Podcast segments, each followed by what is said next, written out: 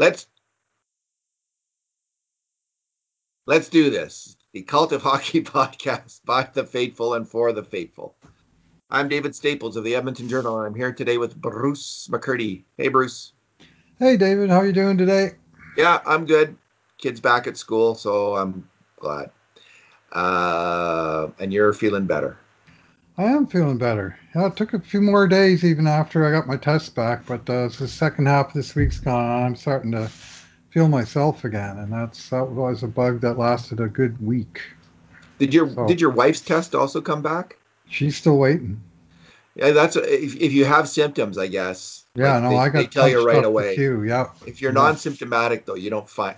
I mean, I just obviously, I think the test is negative. If they had a positive test, she would have heard by now. But it's, I think there's inputting. Like it takes a lot of time to input all that data. I understand. So it takes. I have another friend who's been waiting quite a while, uh, you know, for a test, and he didn't have symptoms either. So. Um, I just think if you don't have symptoms, you're at the bottom of the list for hearing back. Well, they're doing something close to 100,000 tests a week at that one site. So holy, you know, they said a thousand an hour for 12 hours a day. And I can tell you, I stood in a nice long lineup that stretched way across the just spaced apart, of course, but stretched way across this big field, waiting to get in. And they were going fast, like that. You know, the lineup was moving, but uh, it was there was a lot of people there.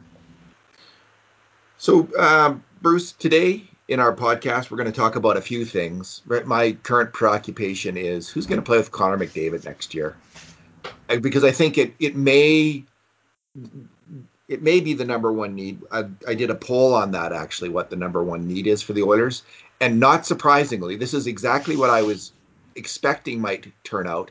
Not surprising, there was a three-way tie for the lead, which is not wow. a good sign, right? It means not really. No. So the three-way tie was top four D man, which is really code for a number one D man, and then a, a, a, goalie to compete with Koskinen, and then a winger to play with McDavid. So right across the board, forward, defense, goalie, the fans have identified we have a major need in all areas. The one thing, the third line center was was had the least support for for being the major major need. And some you can make a good case for that one too. I mean, there are needs, and and like you say, they are at center, on the wings, on the blue line, and in the net. Other than that, things are fine. Yeah, I didn't mind Sheahan last year actually, but I just think when you have Sheahan and Khaira on the on your roster, that's one too many big slow guys.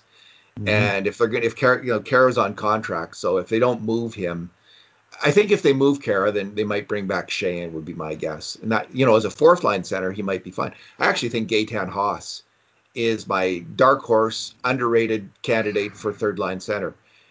They could do worse, I think. Like I liked his play. I think he's a fast, uh, useful player who's responsible defensively and might actually show something in his second year as the third line center. So I'm not as worried. Like so. I, I, that might be a stretch. Might, a lot of people might think that's just crazy talk. But do you think that? Like, what do you think? Any chance he could be the well, guy? I mean, the order structure under Tippett and really under Holland, just the way the roster is set up, is they have basically two first lines and two fourth lines.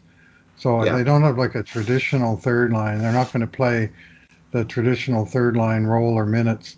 Um, so all of you know Haas and Sheahan and Khaira and whoever else they wheeled into that uh, spot were all playing in the bottom. You know, and the bottom six was basically fourth line level in, in many ways. But uh, Haas, I mean, to me, the most encouraging guys that I think might take a step next year from from this year are the two Euros, Haas and Nygard. That uh, you know they were just establishing themselves really, and you might say, uh, you know, a pessimist might say, well, they didn't come in and make an impact right away, so at best they're going to be, you know. Um, uh, complementary players, and that's probably true. But uh, but uh, I think they can be good complementary players.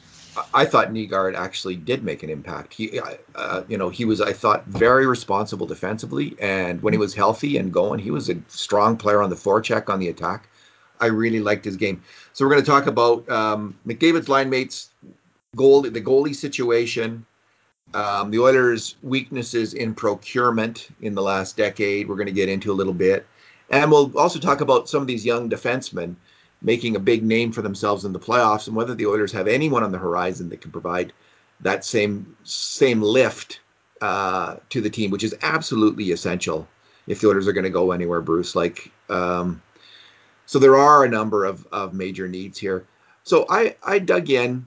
Uh, I'm dig- digging into this thing with McDavid, and I'm starting with the the proposition, which I'll get you to, to comment on. And my proposition is this: McDavid is an extremely difficult player to play with, to mesh with. And it's not going to be necessarily um, the all-star winger who's going to mesh with McDavid, like a like even a Taylor Hall or I, would argue Ryan Nugent Hopkins at the end of the year was playing like an all-star winger. McDavid is an interesting player because a he's so fast, and b he absolutely dominates the puck and should dominate the puck. You when he's on the ice, the thing you want to see more than anything else in the world is the puck on his stick. And that shouldn't change. I don't think he should change his game. But but what he needs then isn't give goal players like Yamamoto and Nugent Hopkins to play with him. Players who flourish in that kind of I give you the puck, I'm going to get open, you give it back to me. That's a mistake. You're wasting the talent of Ryan Nugent Hopkins uh, playing him, and Leon Draisaitl playing him on, on some level. You're not getting the optimal, the, what you can get out of those give and go players, putting them with McDavid. Instead, what he needs are up and down wingers, players um, who don't need the puck. One of them, I think, should go hard to the net, be that guy who goes hard to the net and comes back hard on the back check. But the other guy, I think, is a one-time, one-touch shooter who gets the puck and shoots it. He doesn't need the puck. He doesn't want the puck. He's a guy like Hoffman in Florida. Going back in the day, like the ultimate player in this category was Mike Bossy, um, hmm. who, who doesn't have the puck on his stick, but suddenly um, it's in the net. It's in the net. And Steve Shutt. Steve Shutt is another example oh. like this because I'm thinking of similar players to McDavid is, is Guy Lafleur, Mike Modano. I don't really know who Modano's line uh, line mates. I think Jere Lehtinen Jere was. Was uh, so was a two way two way winger. Yeah. So yeah. I think that's the that's the two way winger could work. Um, you know, a very I don't know Lehtinen's game enough though to comment on it, but I know uh, Lafleur's game was very much like McDavid's game, built on speed, and you wanted the puck on Lafleur's stick. And he played with Steve Shutt, who didn't want the puck at all. He was just there at the net to pop in the goal every single time. You know, Craig Simpson's another player like that who comes to mind. Ryan Smyth is the kind of the go hard to the net kind of guy in that in that vein. Um, and Jacques Lemaire was also with uh, Lafleur, and Jacques Lemaire was just a very smart, def- incredible offensive talent, but filled in defensively where he needed to. He was the defensive conscience on that line. So I think McDavid needs a guy who is the defensive conscience on the line, like a, yep. and uh, will come back hard on the back check, and he needs that one touch scorer. So I was looking at the lineup to see in the past, in McDavid's five years with the Oilers, who's done well with him, Bruce? Who's who's is there anyone on the Oilers who have actually who's actually done well? And what we see is that in the when that Draisaitl, Maroon, McDavid line was together, that line actually did well, and it stopped doing well when they got rid of Maroon, Bruce. Um, you know, it it um, it was it's it's an outflow of the Milan Lucic decision. They had two players who replicated each other's skill in in Maroon and Lucic, but one was tied down in Lucic and Maroon wasn't. And Maroon was clearly the better of the two players, and they couldn't keep him because they'd given so much money to Lucic. At the same time, Draisaitl is almost when you get rid of Maroon, Draisaitl's play in the last two years with McDavid has fallen off considerably. In the last two years, uh, McDavid and Draisaitl together, 91 goals for, 80 goals against. So that's a 53% goals for percentage and a huge sample size of ice. 53% goals for percentage. Yeah. That is not nearly good enough to justify playing. The, the opportunity cost is is oh. uh, is terrible with that Bruce. You need six. You need at least sixty percent. They need to they, dominate. Twenty-one totally. million bucks. You, yeah. you know that's a huge. That's a quarter of your salary cap in the two players. They have to be yeah. outscoring, and they have to be outscoring by a lot for the, the idea to keep them together to make any sense at all. I, I think with Draisaitl and McDavid on their own lines, at the, the amount of pay they're getting, you need 60% goals for from the McDavid line, you need 60% goals for from the Draisaitl line. When you have that, the Oilers will be a, a strong, even strength team. So they they even if you had that with them together, that that wouldn't be good enough because you have them together and you need them to to lead their own lines essentially. So what we saw with Draisaitl when he was with um, Nugent Hopkins and Yamamoto was a was a 77% goals for percentage.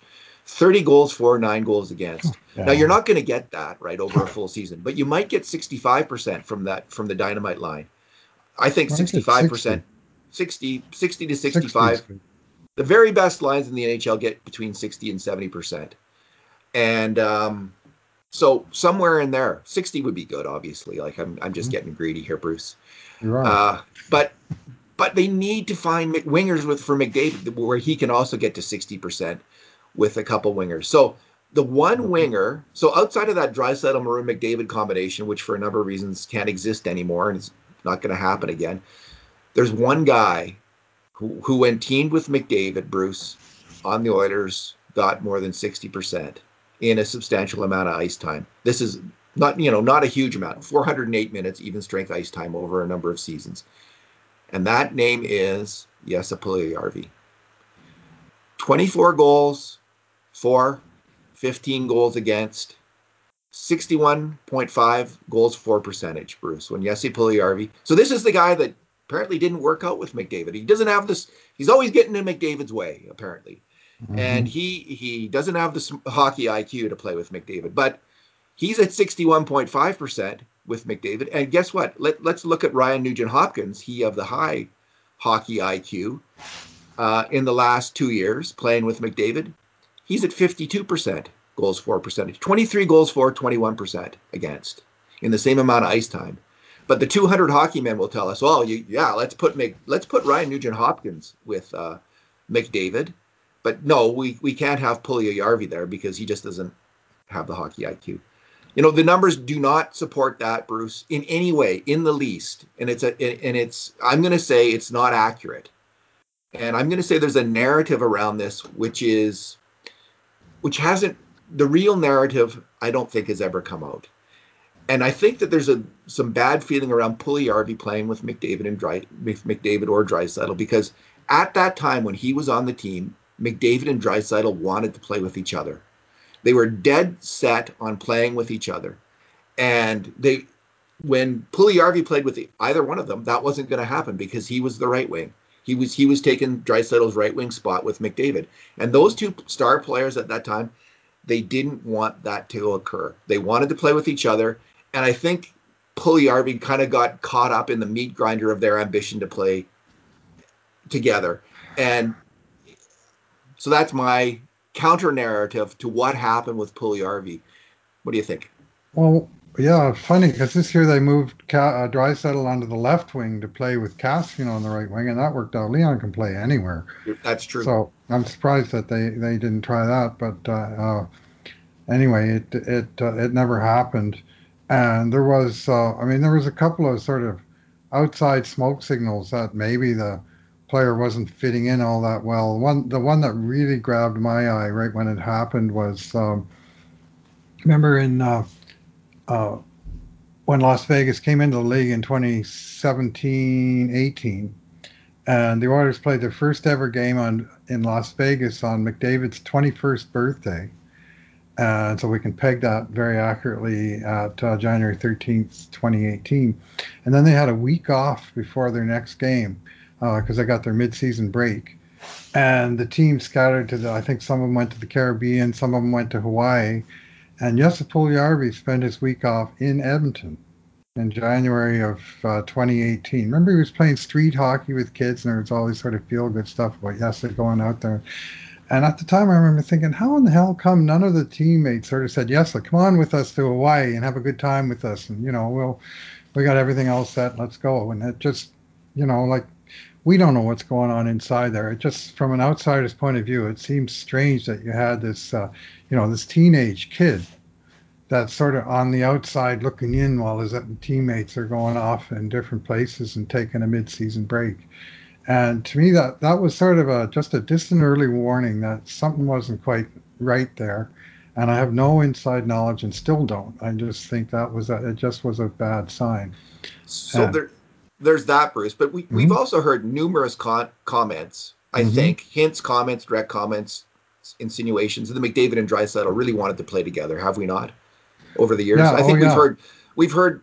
It, I think it's been said directly after the fact, but I think I think you know you know Tippett's. T- all the coaches have talked about it. Everyone's kind of referred to it, and it's been it's they mm-hmm. kind of beat around the bush on it a bit. But I think it has. There's been like a hundred hints that they definitely wanted to play together. Dave, Dave Tippett put the end to it, and I thought he made a definitive statement. And this was after they really struggled in December together, and he finally put them on the separate lines. And some reporter said, "How are you going to deal with Connor and Leon? They want to play together, and uh, you know they they like to play together." And said, and and Tippett said, "Connor and Leon like winning." And who's going to gainsay that? Certainly not Connor or Leon, and they didn't. And that was this, kind of the end of the of the of the the one stacked line approach when they went, as I call it, vertically. Put the you know the the uh, you know one superstar on each of two lines, and the Oilers' fortunes basically turned at that point. And it just took a little tough love from the coach. I think that was that was maybe Tippett's biggest. Um, obstacle slash accomplishment in 2019-20 was that rejigging of how uh, uh, how the Oilers uh, uh, forwards are deployed. So, um, Puljujarvi this time around, I think he's got. I'm, I'm saying there's a chance. 1st mm-hmm. of all, he'd have to sign here, right? right. So um, we don't know if that's going to happen or not. But right. if he did, he he did have that previous success there. There's also um, McDavid now needs wingers on his team, so he might be looking at Jesse Puljujarvi in a different light. Like the the whole the whole frame has changed where Draisaitl has his line mates. It was it was a terrible mistake from for Tippett to move away from that line in the playoffs. Hopefully, he'll go back to the dynamite line next year because the sum of those players are greater than than the parts, and the parts are pretty damn good. So McDavid's going to need some line mates here. This is the, the, the fundamental issue they have to solve on their forward lines. Puljujarvi comes in. In his last year, he wasn't right, Bruce. There, there, you could see he was falling down. He wasn't. His stride wasn't right. He didn't have balance we now know he needed hip surgery. He had hip surgery. He had a really good year in Finland. In the in the preseason and the early games this year in Finland, he's absolutely crushing it. This is a player who looks a lot more ripe and ready than he did when he when he was first here, and the situation has changed. So I'm just I'd love to see this. I'd love to see them give him. Mm-hmm. Mm-hmm. 10 games, you know, five, 10 games. You can actually tell after about five games. It doesn't take long to see if players have chemistry. But if they can replicate Bruce a 61% goals for percentage in their first 400 minutes together, would that be so bad? Is, would that be would that be classified as failure again? Because it, it's not failure. That's actually success. And mm-hmm. um, if if they can do that, that'd be great. Now the other line mate, when we look at um, other players who spend a lot of time with McDavid, um, Chiasson's kind of at the bottom of success with with McDavid. Kassian didn't have great success either. Um, way look, more minutes for Kassian. Yeah, if you look at it objectively, yeah, a thousand minutes and just a 53% goals for percentage. Chiasson 371 minutes, 50%. Now, of course, there's other players on the ice at the same time, but you know, we're getting two players together, and I think it, it's it's a it's a stat I put a bit of weight in. Put it that way. When we when we look at the low lower time numbers, the smaller sample sizes with McDavid, right at the bottom are players like Archibald. Um, he had a fairly decent uh, sh- goal share, but the, the shot share when when Archibald was on the ice with McDavid is atrocious. It's forty percent, oh. and uh, and it, James Neal is just fifty percent, and they had a terrible goals percentage when Neal's on the ice, just forty two percent. Score. So so I don't I'm not sold on either Archibald or Neal in the end, uh, but there's one player in a very very small sample size of just 50 minutes uh, they, they scored six goals gave up just two and had a had a had a really good shot share of 59% um, Joakim Nygard Bruce and Nygard um, has the speed to catch up with McDavid but the I just think you know, and I didn't when I it didn't really work out with Nygard on on the on that line, but I think that it might it's worth a try. And I would say Nygard, Puljujarvi, and McDavid. I'd love to see that line. That would be my first choice. If they don't bring in anyone else, that's my first choice heading into the season. Nygard is a very defensively responsible player, and I think you have Puljujarvi and McDavid um, doing the offense, and Nygard kind of filling in, and you just say, "Here's your role, buddy." You're going to play on the top line, but you're going to be the, the high man, except when it's time to go to the net. you will dart into the net when you have to but otherwise, you're you're first man back on defense. You're you're the back checker, and he has the speed to do that and the defensive smarts. Puljujarvi also, I think, is a defensively responsible player. I don't I don't know if anyone says he isn't, but I, that's how I've always seen him. Is he tries to take care of things in the defensive end. So, what do you think of that line? Oh well, I certainly don't mind the, the concept of of Nygard. I think you know he has sort of the, the, the pieces you like to see. Uh, for one thing, that speed, uh, which is, um, uh, as Bill James pointed out in baseball, but it's true in many sports, that speed is a weapon both offensively and defensively. Yeah. Uh, you you know you use it to close down the other guy on the puck, no matter which zone that puck is or what direction it might be headed at the time. Uh, and he has uh, a history that he's something of a scorer. You know, he was second in the Swedish league in goals this last year there.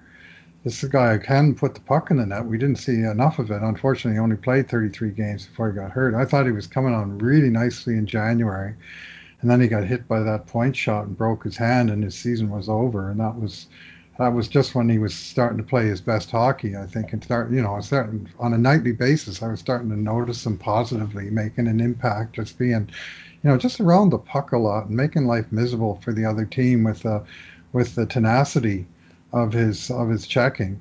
So I, I, I like him in theory. You know, whether he's you know got the got the quality of play to survive in the top six role in the National Hockey League against the caliber of players that um, uh, he'd be facing.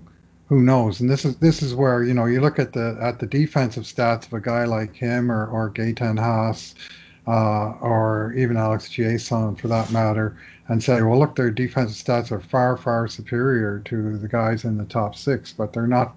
They're definitely playing a lower caliber of, of opponent as well. So it's it's kind of apples and oranges, even when you're comparing the same yeah. types of stats. So I mean, uh, but I think it's certainly worth a look. And I, you know, Nygard, like he's now he's got that year under his belt. He's going to have some time playing in Sweden to start the season to sort of get up to speed. Uh, that's that's an option that's certainly well worth considering for uh, for Dave Tippett. I mean, we do know we've seen we had two years of watching Zack Kassian playing wing on uh, McDavid's line, and and uh, uh four words that don't belong together in the same sentence are Zack Kassian and defensive conscience. You know, he's not the guy that's going to look after the back checking and the, you know and clean up the messes behind uh, other offensive stars. That's just not who he is. So I mean, maybe he's on one wing, but if he is, the other winger better be damn strong on the defensive side of the puck. I think you want Kassian there for like 10 games a year with McDavid, you know, when you're playing a big physical team or when, you know, you need to send that message in shifts. He, he should be like the Semenko role with Gretzky. You know, you, occasionally you would play there. The thing I like about Nygard, Bruce, is how he bites, digs in on the forecheck. Mm. And I would compare him with Andreas Athanasiou, who, who doesn't, didn't have that aspect in his game. Very similar players, and they're both really super fast in that regard. But you know, Nygard's willingness to battle and to get in there and fight for the puck w- was vastly outseated Athanasiou, which is my biggest concern about Athanasiou. Was he, he seemed to lack that capacity in his game? Like, just get in there and fight, man. Like, mm-hmm. you're so fast, and you you know you're not small, and I, I didn't see that. I do think Athanasiou and Ennis are also Tyler Ennis, if he comes back, are candidates if they come back to play with McDavid. So so in terms of internal candidates, that's how I would rank them. You know, if Puljujarvi comes back, he'd be number one, and then Nygard number two, Ennis three, and Athanasiou four. So there's four guys, and I, and I don't think all of them will be back will be on the Oilers um, this year, but just based on their records in the past and, and the qualities that they have as players, they would be my picks to be the the guys you're going to try. I, do think they they will probably though acquire a winger to play with McDavid. So it would be maybe uh, Nygard and McDavid and a shooter, or it will be Puljujarvi and McDavid and a guy who goes hard to the net. Um, so so that's what we what we that's that's what my bet will be is it will be one of those guys will be the best bet and then um, uh, a winger they, acquired. But I'm going to dig into that in the future. I mean, look at what Pittsburgh did. They they bought in Zucker and um, who else did they bring in this year? They brought in Jason Zucker and another winger, didn't they? I just have to. I'll Google that. Um, Bruce, let's talk. A, let's talk a little bit about Darcy Kuemper. What do you think? He's he's apparently on the market, and um, what price? What do you think about how hard the Oilers should go after him, and what price would you personally be comfortable paying for Darcy Kuemper? Uh, yeah, there's rumors that Arizona might be in full uh, fire sale mode. You know, they just got hammered with a ruling by the NHL uh, for uh, testing players outside of the regulations of the draft combine. And the NHL came down super hard wow. on Arizona, took away their second round draft pick from this year and the first round draft pick from next year. And they'd already traded uh, a number of draft picks in the top three rounds. Uh, in the Taylor Hall trade, for example, they they uh, traded away this year's first rounder, and so as I understand it, at this point, they have zero picks in the first three rounds in either of the next two drafts. And they have a lot of payroll. In fact, Cap Friendly currently lists Arizona Coyotes number one for payroll in, in the league. And uh, it just astonishes me. You know, the NHL team that's supposed to be bare bones budget and stuff, number one. Like, what the hell is going on there? And so the rumor is that they may be putting up. Uh, uh, a lot of different guys from their their team might be available, and that includes you know a number of veteran defensemen up to and possibly including Oliver Ekman-Larsson, but also guys like uh, Alex Goligoski and uh, uh, Jason Demers, uh, you know players players of that ilk. And in goal, I mean, I've, I've been looking at this guy, Antti Raanta, for a while, thinking he'd be a real nice get for the Oilers. But if Kuemper's out there, they just signed him while in, in the fall. They signed him to a two year extension that kicks in next season, 4.5 million per. So two years left to 4.5, basically identical to Koskinen. Uh, so he would be a nice get. And if they're doing the fire sale thing, uh, you know, let's kick the tires and find out but my guess is that what Arizona is looking for is exactly what Edmonton doesn't have, which is draft picks, because their their cupboard has been vacated. And I think if they're trading these guys, you'll see them getting prospects and especially picks back for them, first, second, third round picks to replace the ones they don't have right now. And Edmonton, of course, has already cleared the deck of uh, the next two second round picks uh, one of their next two third round picks, one of their next two fourth round picks. So they don't have a lot of currency of the of the exact um, uh, denomination that the, the, Coyotes are apt to be looking for. So they're as much as Kuemper might be a match for Edmonton, I'm not sure what you offer Arizona that's a that's a fair exchange that Edmonton has you know a, a surfeit of that they can you know trade from strength. You, you, well, well, what about the 14th overall pick this year? Yeah, for 30 year old goalie, yeah, that, I mean that that would be a bold move in the words of uh, Craig MacTavish. Be like the Roloson trade, right? Dwayne Roloson, uh, first somewhat, round pick. Yep, somewhat. When they traded Roley for Roley, they had a uh, they had um, the three uh, 880 save percentage goalies that were sewering that uh, 2005-06 team. Remember they had uh, Conklin, Markkanen, and Morrison, and they were all uh, uh, Huey, Dewey, and Louie. I used to call them. and time and again, you'd go to a game and and the Oilers would shoot the other guys 36-25 and lose 4-3, you know, that kind of thing. And and finally they said, we got to get a goalie or this team's going nowhere. Whereas Edmonton right now, they have a goalie. Koskinen's a good goalie. He's not a great goalie, but he's a good goalie. And uh, so to go out and get a Kuemper, you know, now you've got nine million dollars invested in your goaltending. I think that's sort of your high end that you possibly want to spend on that position. I'd be willing to spend that, but I'm not sure I'd be willing to spend that plus the first round pick because the Oilers have needs at uh, other positions, especially skilled forwards. That, uh, that I mean, then the other option might be use that pick to pick in a young goalie that's going to be around for ten years. Askarov specifically.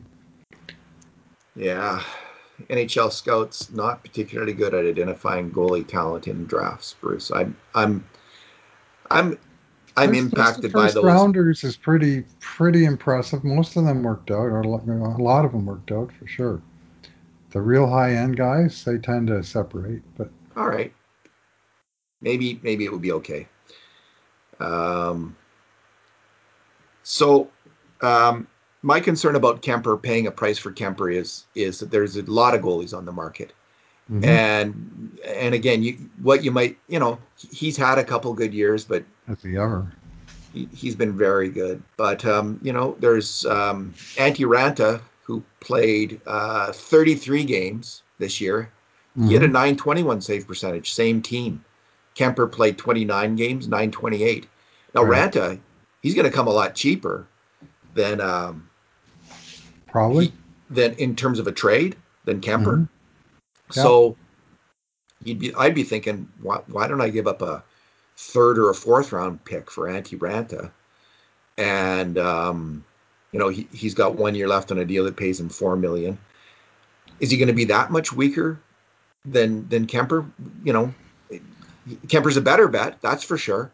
But is Raanta, you know, and you have Koskinen, like you're saying. So so that's the kind of thinking that might come into play. And there's all right. kinds of there's there's there's the whole Vegas situation with Fleury and Robin Lehner. Now the Oilers probably can't afford either of those guys, but there's other goalies.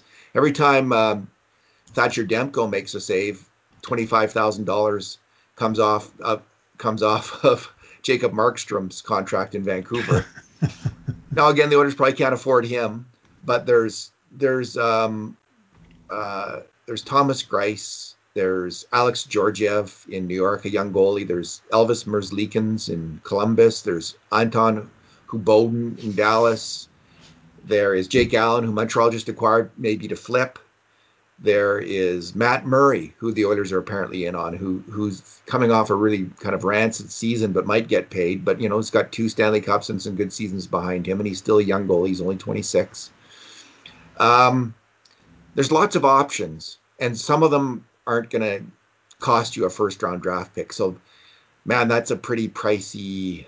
When there's so many other options, and and as you say, the need isn't is there, but it's not it's not a kick in the you know you're not getting kicked in the gut right now. You're just kind of getting slapped in the face. So you don't need to go um, full out to fill this need. I don't think. So I maybe you're right. Maybe that first first pick for Kuemper doesn't make a ton of sense right now. Well, not when you're, you know, you're down four draft picks in the next two years. You do have both your first rounders, but you need to keep them, you know, because you got nothing behind them. Yeah, I, I think that you're you're probably right about that, Bruce. Um, I mean, Kuemper. I mean, he's. Uh, I, have been watching him with interest for a long time because he was uh, Red Deer Rebels goalie in uh, 2010-11 Ryan Nugent Hopkins draft year, and I went to a few Rebels games that year, and he played I think all but one of the games, um, and uh, he, uh, he he was a big man on that team, and it just took him forever in the NHL. Like he he, he made it. Uh, in 12, 13, he made it uh, and played a few games. And then for years, he was like a 20 to 30 game a year guy, a solid backup. And then all of a sudden, the last three years, 920, 925, 928. I mean, that's high end stuff. And this year, Arizona, the day he got hurt was the day that Arizona's playoff hopes started to unravel, frankly. And he, he was out a couple months. And both him and Raanta, really, that's the concern: is can are they are they 100% physically? So, Brian Lawton was saying that he he thinks that the their numbers are actually not indicative of a strong defense in Arizona, but of superlative goaltending, like just mm-hmm. absolutely outstanding goaltending. And I think he's going off sport logic mm-hmm. data, maybe. I'm not exactly sure where he gets his, his data from. But um, he's got some probably insider statistical information that indicates that to him. So that's encouraging uh, to hear. Bruce, there's a lot of young defensemen in these Stanley Cup playoffs who are sparkling. Top of the list, Quinn Hughes. There's Cale Makar. There, uh, Miro Heiskanen might be top of the list, actually. There's a couple guys. Now, these are all super high draft picks. Um, similar defensemen in that there's smaller players, absolutely brilliantly skilled players. Uh, obviously, would be a delight if the Oilers had any any one of those guys, but they do not. But do the Oilers have? Would you say that the Oilers have, in terms of highly mobile puck moving defensemen on the way up? Is it are we do, are, are we hopeless, or is there hope that we're going to get some relief in this regard as well? And moving on from our, you know, f- none of the except for Nurse, none of the top defensemen on the Oilers are particularly fast. I would say Klefbom's an above average NHL skater. I know some people rate his skating higher than that. I do not. I think he's above mm-hmm. average. Larsson's below average. Ethan Bear, if he's average, um, maybe. Oh, Larsson below and Nurse. Nurse is fast, I'd somewhat say Nurse agile. Is above average. Yeah, Nurse is definitely above average. Klefbom arguably above average. Size but they're for a top four. There's no, yeah. they're not. It's it's a below average overall for for mm-hmm. skating. So what about what what do you see? Well, what I see right at this moment, I'm looking at the top of the NHL playoff scoring uh, rolls for defensemen, and here we have Miro Heiskanen 19 points, Quinn Hughes 16, Shea Theodore, 15. Cale Makar, 15. John Klingberg, 10. Samuel Girard, 10. All top six defensemen are all in the Western Conference. So these are guys that the Oilers specifically are going to have to deal with, most of them for years to come. I think Klingberg's like 27, 28. The other guys are all 25 and younger, and all but uh, Shea Theodore are 22 and younger. Uh, I mean, the other night, Cale Makar broke a uh, I think it was Al MacInnis's 1984 record for points in a in a playoff by a uh, rookie defenseman, and the next night Quinn Hughes broke Cale Makar's record, and we're, we're going to see. I think well, depending on who wins the game seven today, which one of those guys is uh, going to be the new standard bearer. But holy moly, I mean, they're piling up all these guys a point a game, and very dynamic, exciting players to watch, and it really kind of adds a dimension to the game that the Oilers just don't have. And you know they don't have anybody resembling a point a game uh, close to it, defenseman. Uh, in the system, you've got to think uh, Evan Bouchard has a uh, has a well-developed offensive game, but he doesn't have the wheels that say a Miro Heiskanen has got. Uh, on the other hand, Philip uh, Broberg has got the raw tools, but you don't know if he's got the uh, offensive savvy that he's going to be able to bring those tools. I was joking with Low Tide the other day. We were talking about the same topic on my Wednesday radio hit, and I was joking that they should send the, those two guys off to the island to Doctor Moreau. kind of vivisect them together and come back with one guy with the with the with the with the legs of uh, of Broberg and the, you know and the and the upper body of Bouchard, and then you have maybe someone who can compete with the Miro Heiskanen's, Cale Makars of the world. My goodness, it's a, it's it's an aching need, and and ever more so in the Western Conference, where it seems like the contenders all have uh, high end, young, emerging defense uh, superstars. Jonathan Willis did a couple good posts on this at the Athletic, where he looked at both uh, Broberg and Bouchard in detail mm-hmm. at their mm-hmm. numbers, and you know, can and his question was, can they be a number one defenseman? Right. He was very bullish on Bouchard's numbers mm-hmm. uh, from his first AHL season, and with Broberg, he said you can't tell because the Swedish right. scoring numbers are so all over the place that um, just because he didn't put up a ton of numbers isn't that indicative of anything. But the fact that he actually played a, a lot of minutes as an 18 year old in the Swedish league is indicative of players who've got a chance yep. to uh, become a number one defenseman in the NHL. Couple really good bets there, Bruce. Mm-hmm. Uh, we've both watched Bouchard a lot, and mm-hmm. I am he he's more of the Al MacInnis school of offensive defenseman. I, well, I, that's the highest end of that as compared to the Paul Coffey end. He's not that fast a skater. But he really can fire the puck. He can really pass the puck. Mm-hmm. He's a very smart offensive hockey player, and and I really hope he's on the Edmonton Oilers this year. I, I know that there's some people, close observers of the Bakersfield team, who don't think he's ready. I, I disagree with that. I think that, yeah, you're going to give up something on defense, but he's not going to be asked to play in the top four on defense on the Oilers. He's going to be a bottom pairing defenseman, working his way into the lineup, and maybe on the top power play, though. And I think he can, I think he's ready for that kind of role. The, the other player that I think, and this this bothers me, like in the playoffs, the best skating defenseman on the Oilers was on the bench. Caleb Jones, you know, who played three pro seasons by then, who is who's overripe, who's ready to go, wasn't even on the ice for the first couple games, and he, they chose instead, you know, Matt Benning and Chris Russell, and I like both those players, but I would have in a second inserted Caleb Jones over, over either of them in the lineup to start the playoffs, and I think it was um, it was a mistake, frankly. The NHL game is fast and puck moving, and Jones can play that game much better than Chris Russell or or Matt Benning can. And finally, he got in there uh, after Adam Larsson got hurt, and he looked really good in his last two games. He should have been there from the start, and he should be there. The Oilers, you know, this is the whole thing about moving out one of the top defensemen. Mm-hmm. There's a feeling that maybe I think within the organization even they're starting to realize maybe maybe Jones is ready and we can move out one of these top guys and put Caleb Jones in there in his place. Get a get at least as good a player and a more agile player a faster player. And I, am excited to see that happen actually. The more i'm watching these playoffs the more i think it needs to happen. They need to get better skating in their top four and maybe it'll be maybe it'll be as Brian Lawton has said, and maybe it'll be two guys moving out, and they'll move in two guys who can really skate. Mm-hmm. Maybe it'll be Jones and let's say a Tyson Barrie in the top four. So I think that there there is reason to hope um, in the Oilers system that they're going to get substantially faster on defense, and that could happen fairly soon. If you get if you get Jones, a UFA, uh, and uh, Bouchard moves into that lineup, suddenly the puck moving is improved considerably. Oh, that's for sure. Uh, that's a lot of turnover, but I mean, these Jones is, you know, he's within the team already. Yes. Uh, Bouchard's within the organization already, but uh, Jones, you know, he really made the team in the last couple months of the regular season.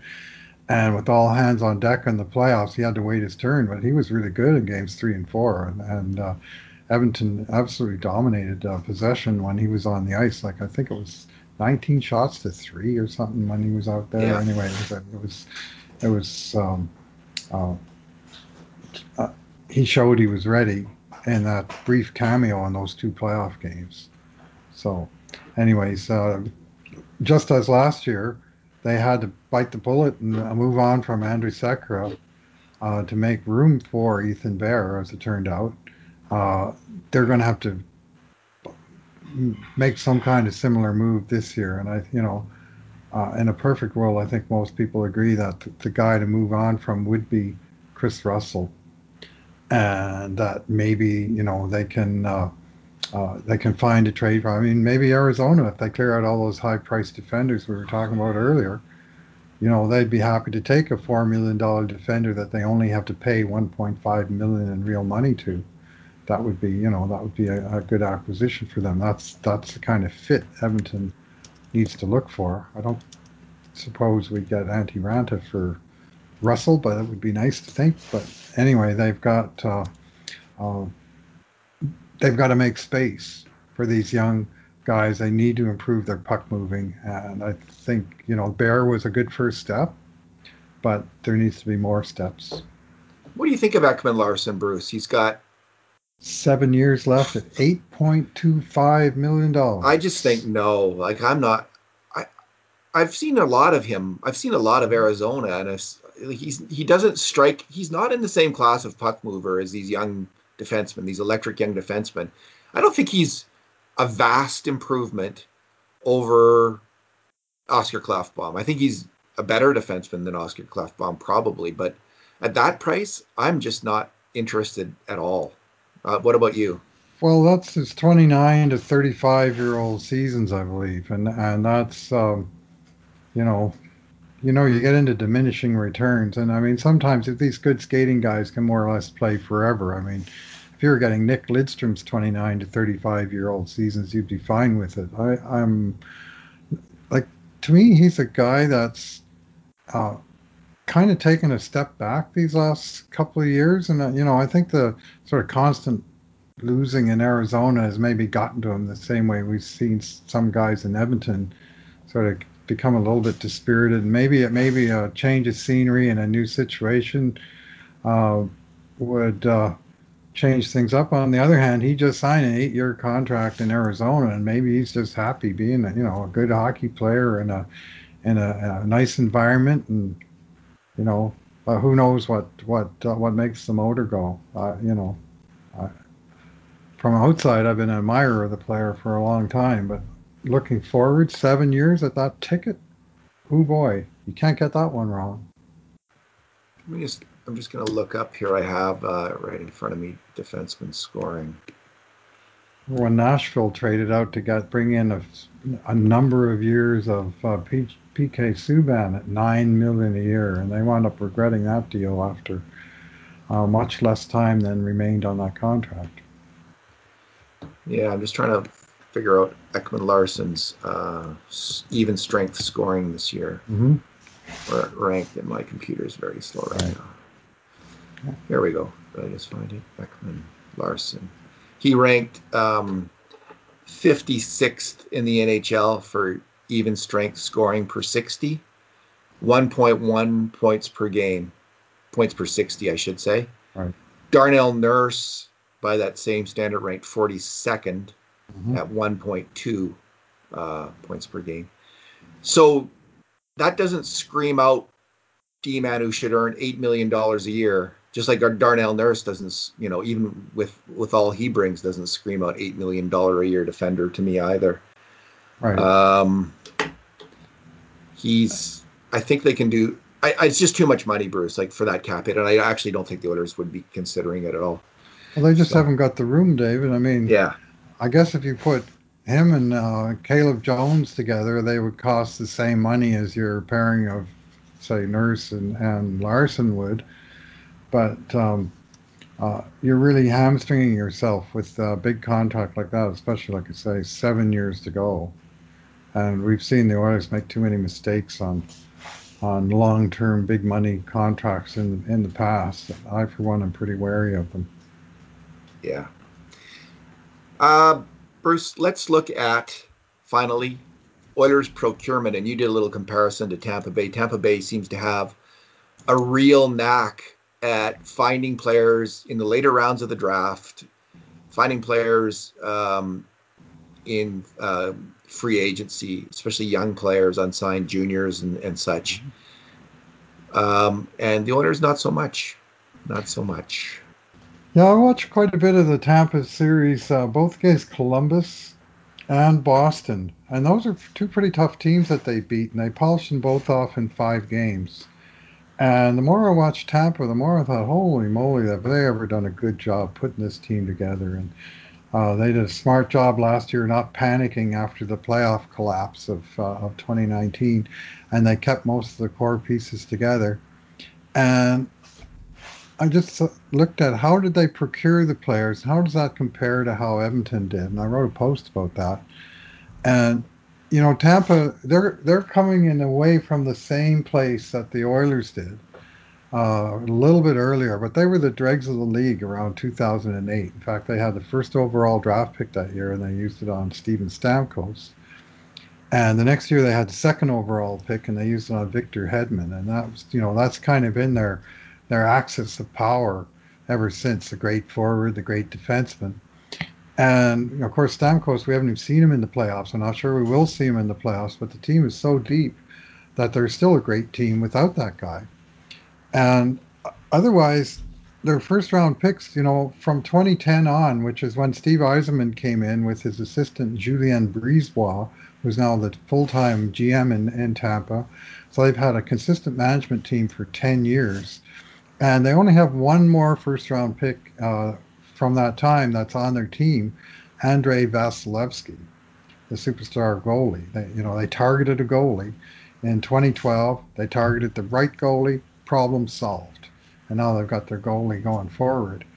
Uh, but where they've aced it, absolutely aced it, is uh, uh, on the second day of the draft, the Saturday when they do the rounds two through seven, and they got their forward ranks uh, just uh, great depth, uh, all lines of the team, forwards, dating back to Alex Killorn, drafted in 2007, who's still a very polished two way, you know, middle six kind of player, great penalty killer. Uh, they got superstar Nikita Kucherov, 58th overall. They got superstar Brayden Point, 79th overall. They got uh, uh, Selke can uh, trophy future Selke trophy winner possibly Anthony Cirelli, Cirelli 72nd overall. Killorn 77th overall. Uh, grinding depth forward Cedric Paquette 101st overall. And here's my favorite Andre Palat, the guy that's been filling the net with huge goals for Tampa in the playoffs, 208th overall in 2011. And then outside of that, they found on the scrap heap of guys that were never drafted that came up through the junior ranks and didn't even get drafted Tyler Johnson and Yanni Gourde, who both went on to become 60 point players in the NHL for Tampa Bay Lightning that they just found and signed, no acquisition cost at all. And Ouch. you compare that, yeah, you compare that to what the Oilers have, and what you see with the Oilers is top heavy. Of course, they've had uh, in the last 13 years 11 picks in the top 10. So you would expect them to have a lot of high end talent for not first overalls, of course. And so you've got Nugent Hopkins, McDavid, Draisaitl, Nurse, Klefbom, all first round draft choices. And you know, that is the core of the team. And you can look at that and say, well, that's great scouting on behalf of the Oilers. You can say, well, geez, they had those high draft picks. You know, they can, they should have some good players, and they do. And when you look past that, I mean, Kailer Yamamoto is the other first rounder that's uh, currently making a mark on the team, and he's a good player, and he could become a core player. It's a little too early to call him that. Rounds two through seven, all they've gotten in all these years, well, until this year, they had only, only Jujhar Khaira, right? who is, you know, on his best day, he's Cedric Paquette, right? Yeah. And uh, and then this year, finally, they added a couple of guys that they, you know, when you're talking about day two of the draft, you're talking about typically three to five year projects. You're not talking about guys that are going to step in and make the team. You're going to have to send them back a couple years. You're going to develop them in your farm team. This year, finally, uh, a guy we were just talking about, Caleb Jones, and of course Ethan Bear that were mid-round draft picks that are finally, you know, players coming up from within the system. But in the meantime, you have Tampa that's had, you know, these same guys that have been kind of the core players on their team for years. And Edmonton, you know, they they keep going outside the organization and try and find the solution elsewhere the you know on the UFA market on on the trade market on the waiver wire uh, you name it. But uh, uh, it hasn't uh, it hasn't borne much success and there's a lot of mistakes that have that have happened that have kind of crippled their uh, their salary cap structure as well. So there's uh, by way of comparison between Edmonton Oilers and Tampa Bay Lightning, there's basically none. I mean, the only the only thing they have in common, and this is this, I'll take a little encouragement from this.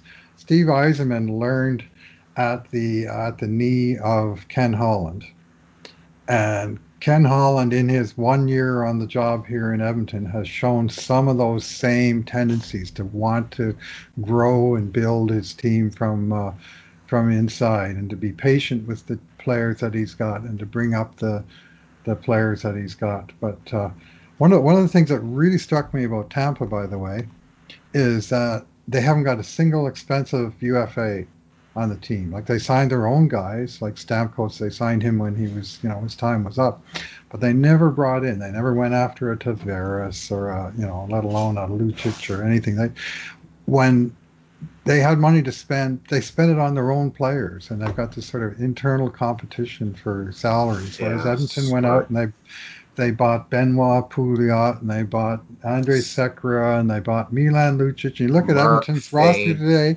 those guys are gone. But guess what? They're still paying for them because they got buyouts, they got cap retention, they got you know, and or guys that they got back that have bad contracts. You know, you can go through. There's a litany of things that uh, that went wrong with the attempted shortcuts and it just it just lays bare the, the, the shortcomings I think of Edmonton's management approach over the years uh, compared with uh, with uh, the consistent uh, approach of, of Yzerman and Brisebois down there in Tampa Bay. I haven't got a cup to show for it yet, but I think that might be coming very soon. Yeah. But Benoit Pouliot pushed the river, Bruce. He pushed the river. Uh, Tyson Barrie um, had 1.2 points per game this year. Oliver Ekman Larsson one per 60. Oliver Ekman Larsson 1.1 per 60. If you're gonna go uh, get a defenseman on the market, Tyson Barrie, uh, he's not going to be eight years or seven more years at eight million, and he outscored uh, Ekman Larsson this year. Now that you could say Ekman is a better defensive defenseman than than Tyson Barrie and I I don't know. I can't I can't tell you about that. But if you want somebody who's going to put up points, Bar- Tyson Barrie's a better bet than Ekman Larsson.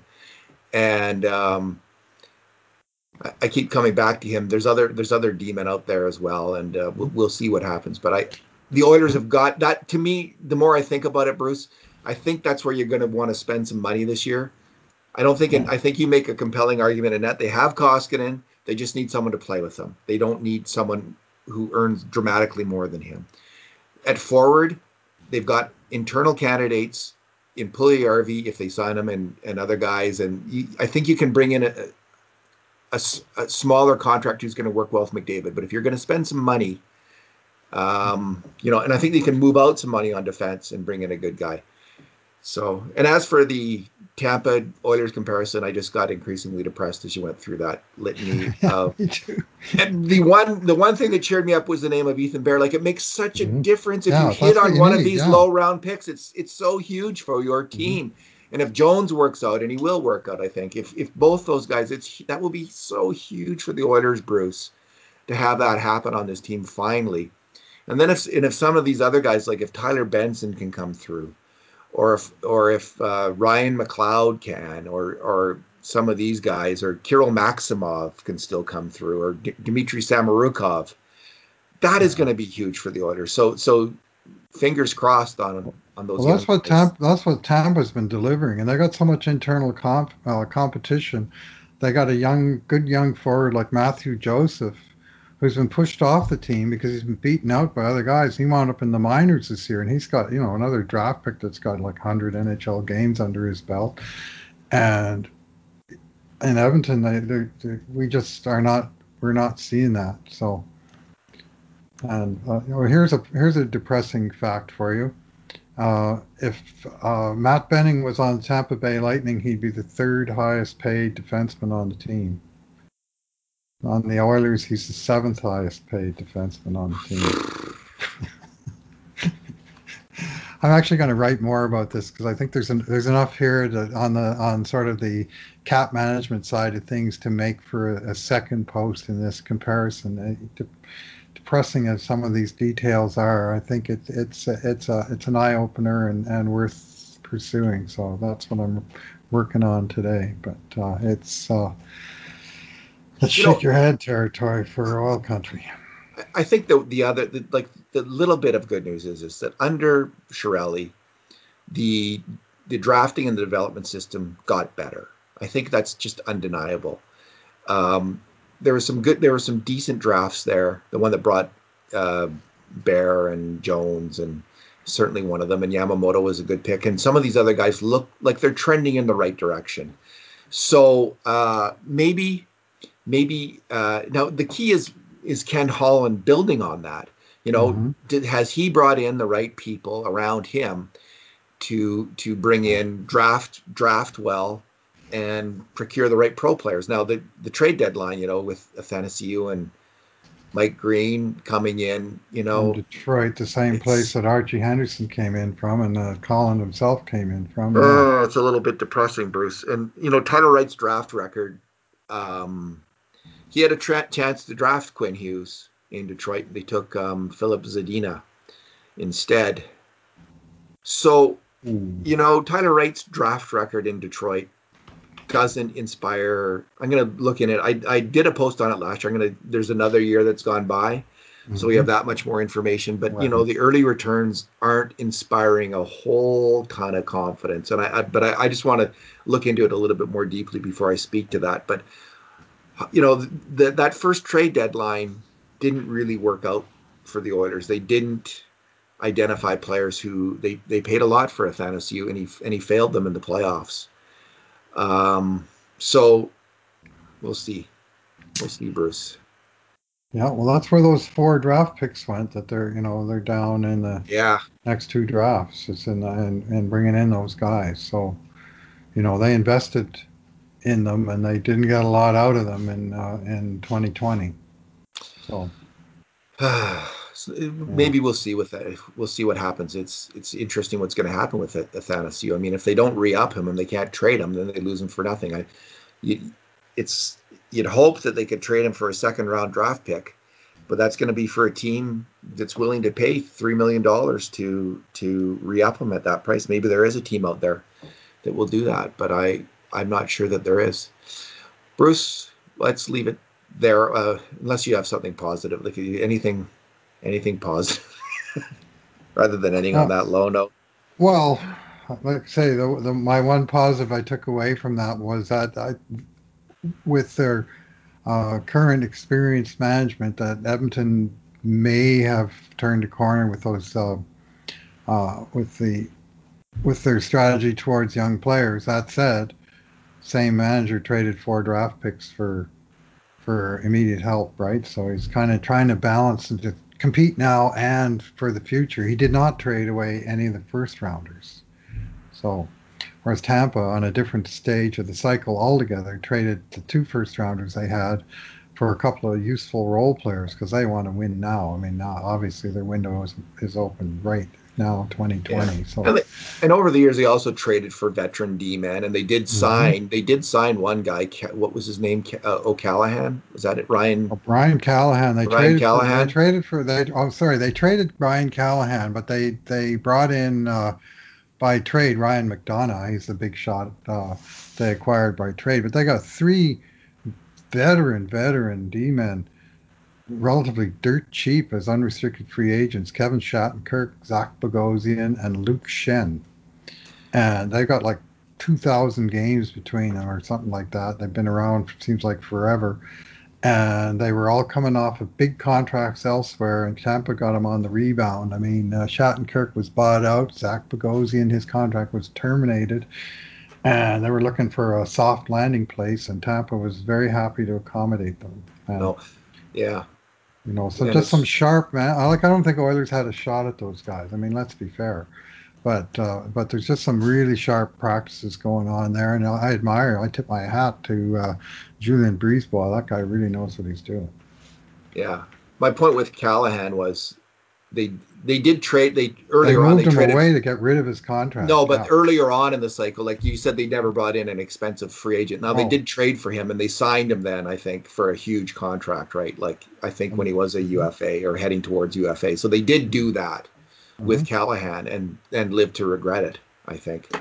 Um, although he had one good playoff year with them, but um, or a decent playoff run with them, but he was a player who, yeah. you know, an Oiler type signing an Oiler type move was the Callahan move. So they did make some mistakes along the way, mm-hmm. but uh, oh yeah, nobody's perfect. I mean, sure, you could look at a couple of their contracts that they've signed and say that's a bit of an overpay for that player, but they got more cap room than Edmonton does, and uh, they're uh, they're they're in tight for uh, you know one in four chance of winning the cup, and I'd put their odds at better than that. They brought in Stralman, like they signed a free agent in Stralman, and that worked out, right?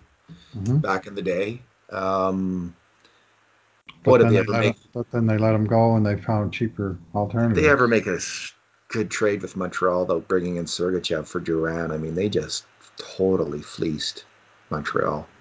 What a disastrous trade. Hey, that there's a there's a there's oh, an okay, and there's my positive is that that what uh, Steve Yzerman did with Drouin is very similar to how Ken Holland just playing Puljujarvi.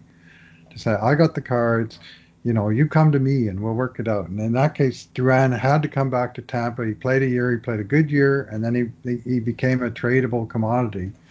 And Yzerman played his hand perfectly and got Montreal to bite on the you know young French Canadian dynamics uh, offensive guy, and they got a huge return in Sergachev and a second round pick.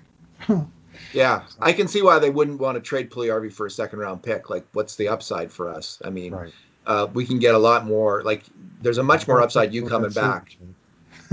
so, all right. Thanks, Bruce. Thanks for talking today. Yeah, thanks for listening, everyone. And in the meantime, and in between times, this has been another edition of the Cult of Hockey podcast.